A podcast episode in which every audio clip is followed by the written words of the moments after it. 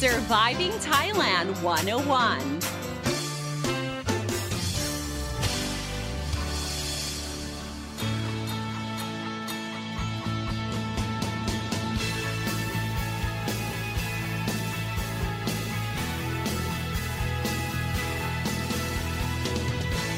Guys, thank you so much for tuning in to Surviving Thailand 101. I'm your host, Fido and Sini, here to break down helpful tips and advice so travelers and expats can have a fantastic time here in Thailand and avoid common cultural faux pas.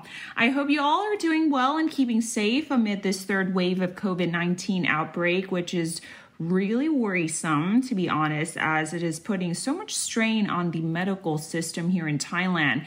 Um, not only are we running short of COVID 19 test kits, but we are facing shortages of hospital beds around the country as well.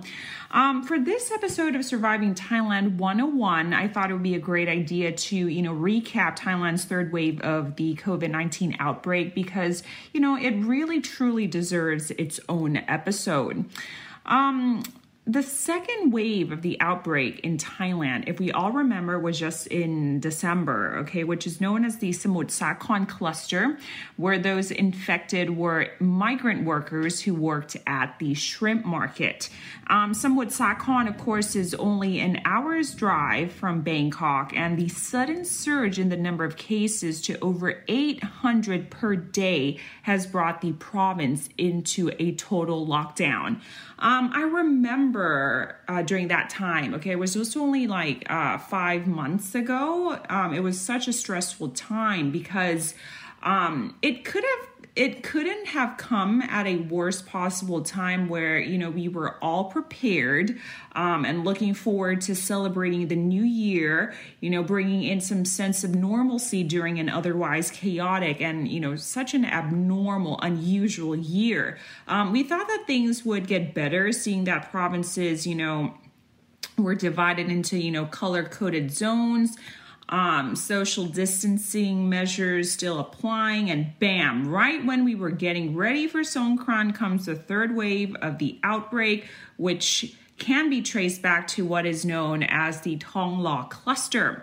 Now, Thonglor, okay, for those um, listeners uh, abroad, overseas, is actually a swanky area in Bangkok, brimming with nice brunch spots and international restaurants, and it's best known for its night scene.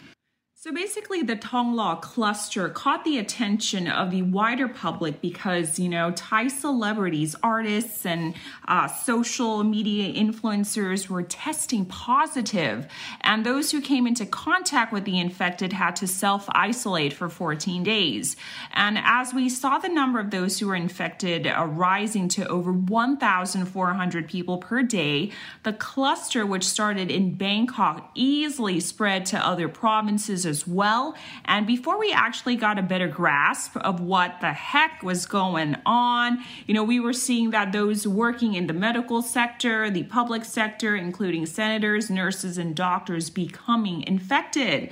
Um, and those working in the private sector as well. And what we also found out was that there was um, this astronomical surge in the number of cases and and it is attributed to the UK strain, which somehow found its way past, you know, quarantine into Bangkok, um, and you know, it, then it spread to you know other provinces. So before we knew it, Bangkok, Pathum Thani, Nonthaburi, Samut Prakan, Nakhon Pathom has been declared a red zone, which is a maximum control zone.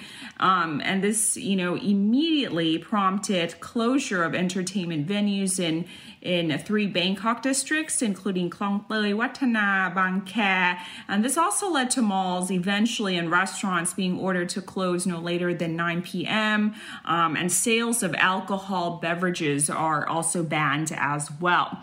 So more on this, if we compared to, you know, the first wave or the second wave, it wasn't the UK variant, right? So with the third wave, it's uh, what we know, it's deadly and, you know, you can, the number of people getting infected can easily multiply.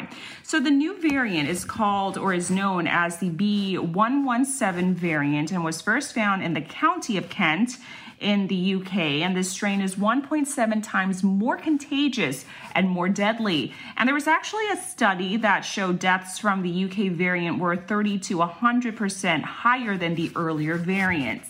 Um, so, common symptoms that we were seeing in those who were infected with the UK variant uh, was so different. Um, people were asymptomatic, um, they had no fever, but you know, there were reported cases of having the pink eye, um, some rashes, skin rashes, and having a runny nose.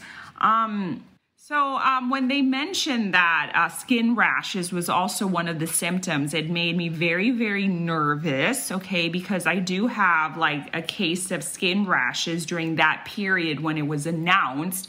So, um, I actually did more research into that, and I also found out that top virologist Dr. Yong Poovorawan uh, head of the Clinical Virus Specializing Center Faculty of Medicine, Chulalongkorn University, he said that if you do have skin rashes, it must be accompanied by other symptoms as well. So, for example, uh, maybe a fever or having the pink eye, um, or maybe having a runny nose or um, having no sense of smell. So, that's what he means okay? And you also need to be in the high risk group or be exposed to the high risk group, okay? So that really uh, set my mind at ease because I haven't been clubbing or partying or, you know, just basically going anywhere at all. So I am not in that high risk group.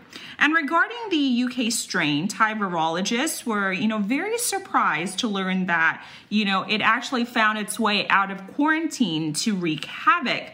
Um, so they suspect that it might have entered um, to Thailand through Cambodia as the two countries were having similar cases um, or infection surges. So um, this has made Thailand um, become the 42nd country in the world um, infected by the UK variant.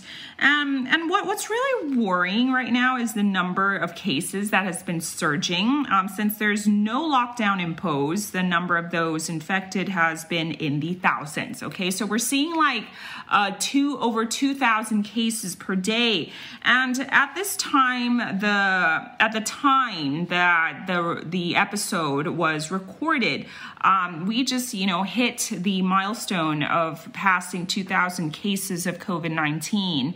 Um, and this putting, and this uh, puts the number of hospitalized to over 60,000 cases already. So, um, what what is really different this time, as I mentioned before, is just the shortages of you know uh, test kits and and space in in hospitals. You know, it's it's really a strain. And uh, what I also learned is that when they say they are there's not enough hospital beds, they also mean that there is not enough, you know, hospital staffs and nurses to to go around to, you know, cater to another patient because you know it, it, takes like practically a village, right, to um, take care and look after one infected patient with COVID nineteen. Um, and I also did like a mini experiment um, in, uh, I think it was like towards the end of March, where um, I called hospitals to ask about whether or not I could do uh, some COVID tests um, three private hospitals have actually suspended their services. Uh, one told me that um, only those who showed symptoms will be allowed to take the test. And this was like a far cry from February when there was this drive through COVID test you know the, uh, one hospital was still offering that it was still available you know if you had the money you know pay 3000 baht you could you know get it Um, when I had my surgery in February, I was required to um, take a COVID test. Um, it was like a mandatory testing, and you know I had to pay three thousand baht, and even then, the same hospital that right now suspended its services still had it right in February. Um, so right now, I, I, I, believe that test kits are being reserved for you know high risk groups and symptomatic groups. Um, one private hospital told me that they only accept uh, symptomatic cases and they limit their cases to 50 cases per day. Um, there's also around a hundred or so queues at the moment. So you know, right in my mind, I'm just like, wow, this is this is just like the U.S okay, or Europe during its peak period. But the difference is that was like last year, and Thailand's got it reversed. We're experiencing what Europe and the US are experiencing uh, this year. And, you know, right now the US is, you know, just doing so much better because of the vaccines and whatnot. Um, so, so far, uh, Thailand, we uh, set up the field hospital um, and because you know it's it, it's just like a like a big a big space, right? And you share these space with like a bunch of people. Basically, it's like a large area where they put a bunch of beds, you know, lined up uh, next to each other. And there were actually reports that some, you know, quote unquote, high Haiso family refused treatment there due to the inconvenience, quote unquote. So this has prompted the health ministry to say that you know they might start you know prosecuting uh, the patients who refuse to be treated uh, at these field hospitals because it's a violation of the communicable disease law. Um, and also because we're running short of beds you know don't even like men don't even talk about hospitals right that that's like a no-go um or the field hospitals, um, which I believe it's starting to fill up. Um, the Thai Hotels Association has come up with like a really good idea, I think, um, by offering hospitel, okay? And what Hospitel offers is, you know, services to create more space for the growing number of cases. So it means taking the hotel that has been left idle from the pandemic and turning it into a temporary hospital. Now, these hospitals will be staffed just like normal hospitals with at least a doctor, clinical psychologist, pharmacist, a radiologist, and an infection control nurse. Um, there must also be one nurse per every 20 patients staying at the property as well. And each patient will be provided with their own digital thermometer and pulse oximeter and portable x ray machine as well.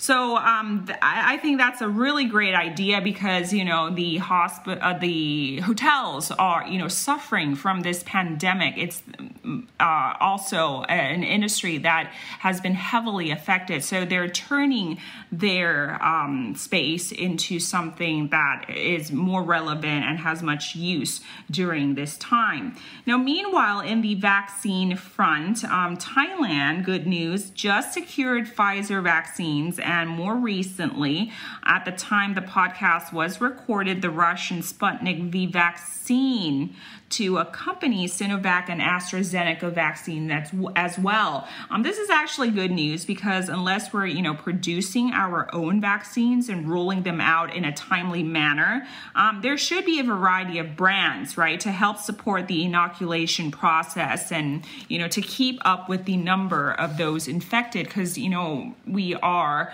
you know facing a crisis where we're seeing 2,000 cases per day. And also, great news the government is finally in talks with the private sector to allow private procurement of vaccines. However, the private jabs will take some time and it's expected to arrive towards the end of this year. And the price is around 2,000 baht per dose. Um, so the three vaccines that are expected to be available for purchase are the Johnson Johnson single dose vaccine, the Russian vaccine, and the mRNA vaccine from uh, Moderna. So the first dose of the Johnson and Johnson jab are expected to arrive in Thailand in October, and this is of course following the FDA's approval. So uh, hopefully we are you know, on the right track. And honestly speaking, I can say from here because it is we're in such a crisis mode right now. Things can only get better. So fingers crossed there. And with that, thank you so much for tuning in to Surviving Thailand 101. Wishing you all a safe day ahead. I'm Don Sneak with the app. Himon Pon. Sawadee ka.